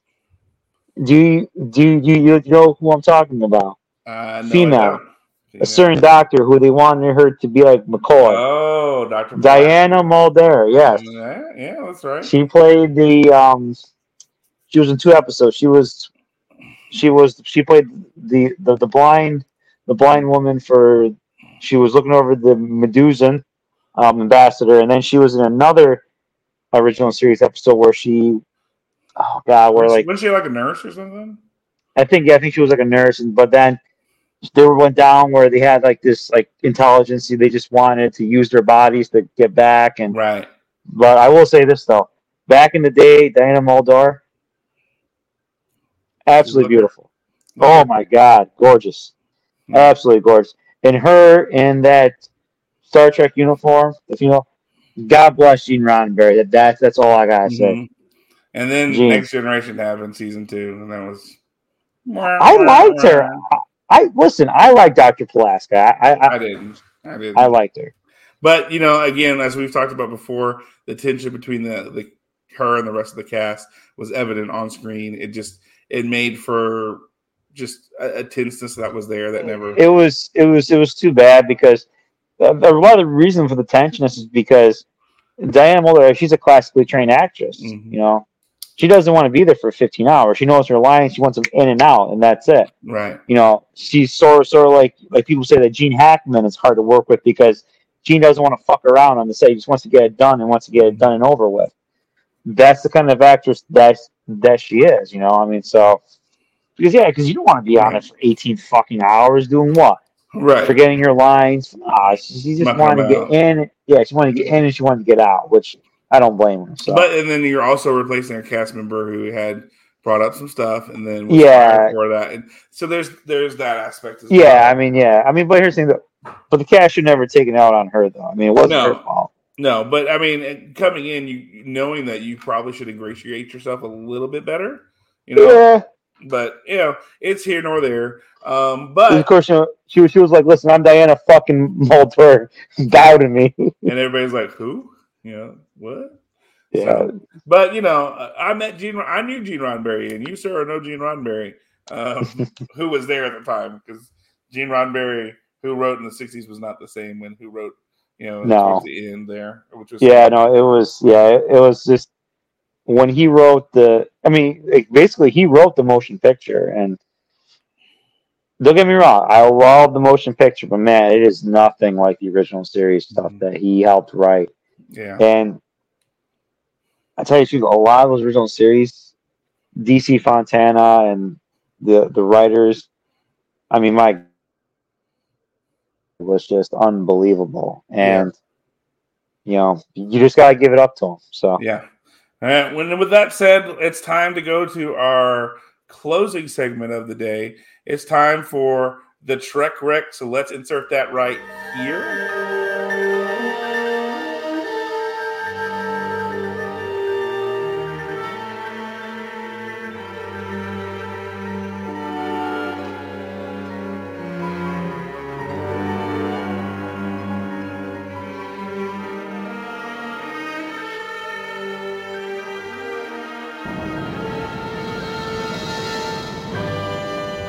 All right, I think it's my turn to speak because I. it I is your turn, yes. I listened uh, yesterday or today. I listened to today to last to yesterday's episode that dropped that we recorded over a week ago.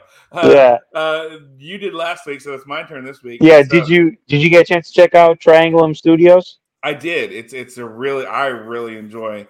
That's good. That's been- good. I'm glad. I've been in, absorbing all of his stuff because you know I'm Nice. shipmark, and do that. And so I'm going to be a ship mark here and tell people go to Amazon and go find your Eaglemoss collectible. Exactly. what you want. Find. Yes. I'm- personally, I'm telling you right now.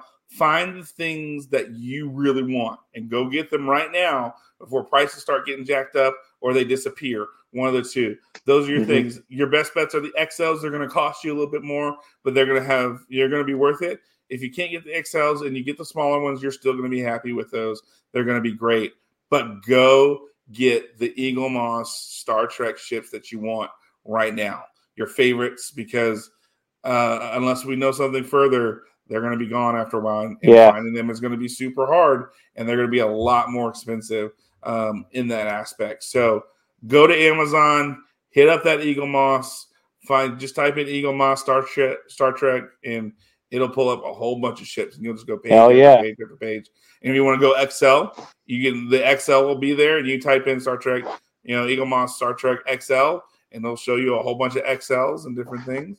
I mean, you got you got to do, do it now before it gets to be out of control. Exactly. You know, John, John, I, I gotta take a GPP break. I'll be right back. Okay, GPP break.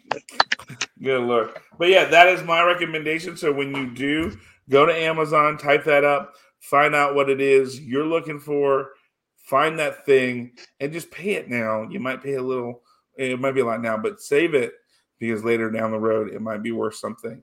Um, I'm going to probably do that with the Enterprise E. I'm probably going to do that with the Defiant for sure. Um, uh, and then from there, I'll figure everything else out. Um, but that is my Trek Rec for the week this week. Um, for those of you who are listening to the show and you want to be more involved, um, I know we had a few people on here live. Uh, thanks for being here. Um, but if you want to contact the show, you want to be a part of the show, you want to encourage and show main points, you can email us at the academy at yahoo.com. Oh, sorry, at the academy hmg at yahoo.com. Or you can message us on Twitter at the academy hmg or on Facebook. You type in the at symbol, type in academy hmg, and it'll pull it up for you. And in all those places, you can leave posts, you can tweet at us, you can message us on all those things, slide into those DMs, as the kids say, and you can do those things with us. And you can let us know what you want to talk about.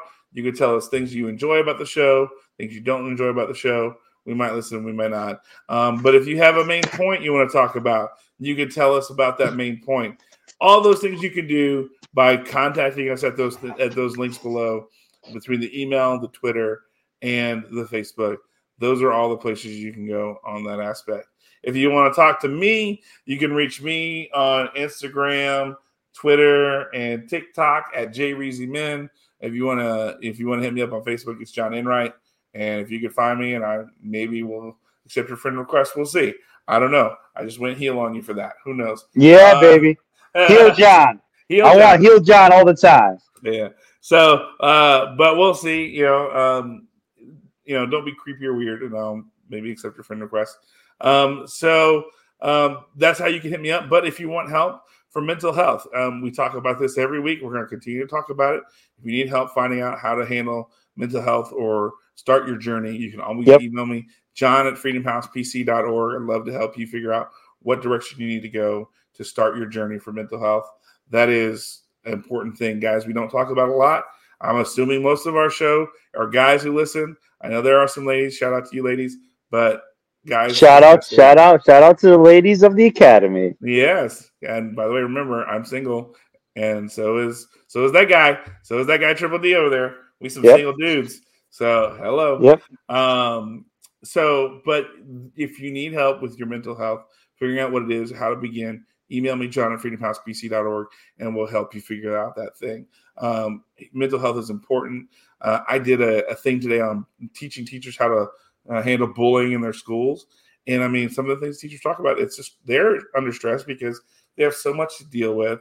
They have to teach kids for the test down here and uh, the standardized test, and they have to look out for all these different things. And now we're adding something else. And I said, look, we understand, but here's some smaller ways. Don't look at it as this big thing, but a smaller thing that you can do to help foster an environment of community and maybe stop bullying before it even gets to where you're having to deal with it on a bigger level. And so um, those are the kind of things we do. And then, of course, we gave them some small things to do if you're struggling with some stuff, how to handle that kind of you know mental health aspect of it. So um, you know, we're glad to help anybody. If you need help, let me know, and we'll we'll gladly do that for you.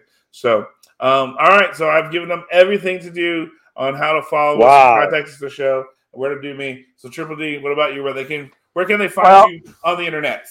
Well, let's see. You can find me on the internet, Facebook, Instagram, Twitter, Dimitri Zerdos. Uh, I will probably accept your Twitter following. I probably will follow you back on Twitter. What? Yeah, yeah. Well, here's the thing. my girl, my you know, one of my favorite girls, Kayla Sparks. She, you know, started following me on Twitter. I'm like, well, if Kayla Sparks is on Twitter, then it must not be that bad of a place because Kayla Sparks is an absolute sweetheart of a person. So, Kayla Sparks, our immortal wrestling heavyweight, our immortal women's wrestling champion, which she's going to be defending that championship live in Rome, Kennedy Arena, August 13th. Be there or be square against Mm. Davy Ann, who is a very well known uh, Northeastern uh, female wrestler. So, but yeah, so you can find me on that. Uh, Dippin' Donuts on Facebook, Instagram, Twitter, all that good stuff. You know, my business. You know, hey, we got the best donuts ever, run by Bin Hameen. I mean, what what more can you say?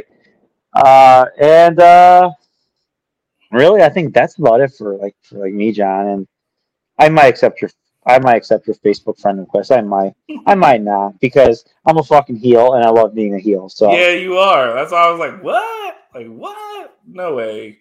He like he's gonna like this is the thing. He's trying to babyface you on Twitter, and then you're gonna do it, and he's gonna say no, and he's gonna deny you. I'm just gonna shut you down on Facebook. because he's a true heel. he's gonna suck you in and make you think that y'all are friends, and then deny. Exactly. Exactly. Yeah. I'm gonna stab you right in the back. Like, ah, I'm gonna get you. oh my god. Oh my god. No, actually, actually, actually, actually, no. I'm, I'm, I'm really not like that. I really am a nice guy in real life. He, he is. I can confirm. Um, when the cameras aren't on, he's a nice guy. Yeah, when, when, the cameras are on. Once the cameras are on, that's the the facade just it takes over. You know. Yeah. Don't don't trust what you see on the internet, y'all. It's Uh, all- yeah, exactly. It's all a thing. So I think we've given them what? Well, this is two hours of a show. Whew, two hours. Yeah, we, we we waited about twenty minutes of fuckery in the beginning, but Well, you know, we got it figured out. If we got it time- figured out. First time being First- live on Facebook. yeah. so, you know. Yeah. Well, I mean, listen. First time being live. Listen, you're gonna have some growing pains, but listen, the Academy, me, Big John Enright, baby, live. Look for us next week. Maybe be live on Facebook again next week. Maybe, maybe maybe, YouTube. maybe, YouTube. Because guess what? We got to bring the Academy.